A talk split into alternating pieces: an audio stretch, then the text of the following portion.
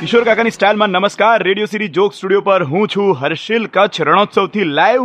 અને કાકાને હમણાં માર્કેટમાં કોઈએ લાફો માર્યો એવું નહીં ચોખ્ખું બોલ કેમ શું થયું બધું સમજાય આમાં મારી ઇજ્જત જાય પેલા બેને તમને લાફો કેમ માર્યો બે એમાં શું થયું તે અહીંયા બજારમાં છે ને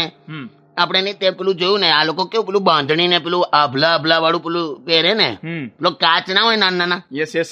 તો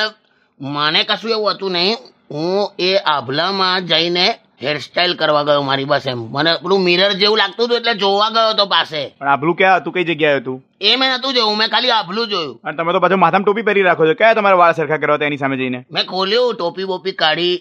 આભલામાં મોઢું જોયું અને પછી ટચ કર્યું ટચ કશ- કશું નહીં એણે મને માર્યો એ ટચ કર્યું બસ એણે સટાક લઈને આફો મારી દીધો બોલ અરે પણ એ બાંધણીમાં આભલું કઈ જગ્યાએ બોડીના પાર્ટ આગળ હોય એ તો તમારે જોવું જોઈએ ને સીધું આભલા પર ફોકસ થોડી કરાય એટલું ભૂલી ગયો હવે. ઇજ્જત ગઈ યાર શેઠ તો શું પેલા દુકાનવાળાએ પણ તમને કાઢ્યા બહાર એ તો મેં માનતો જ નતો મેં એને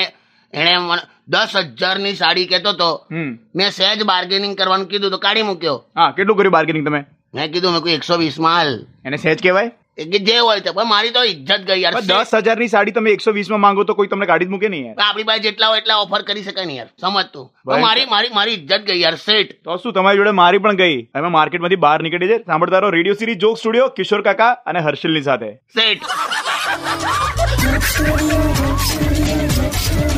Only on Radio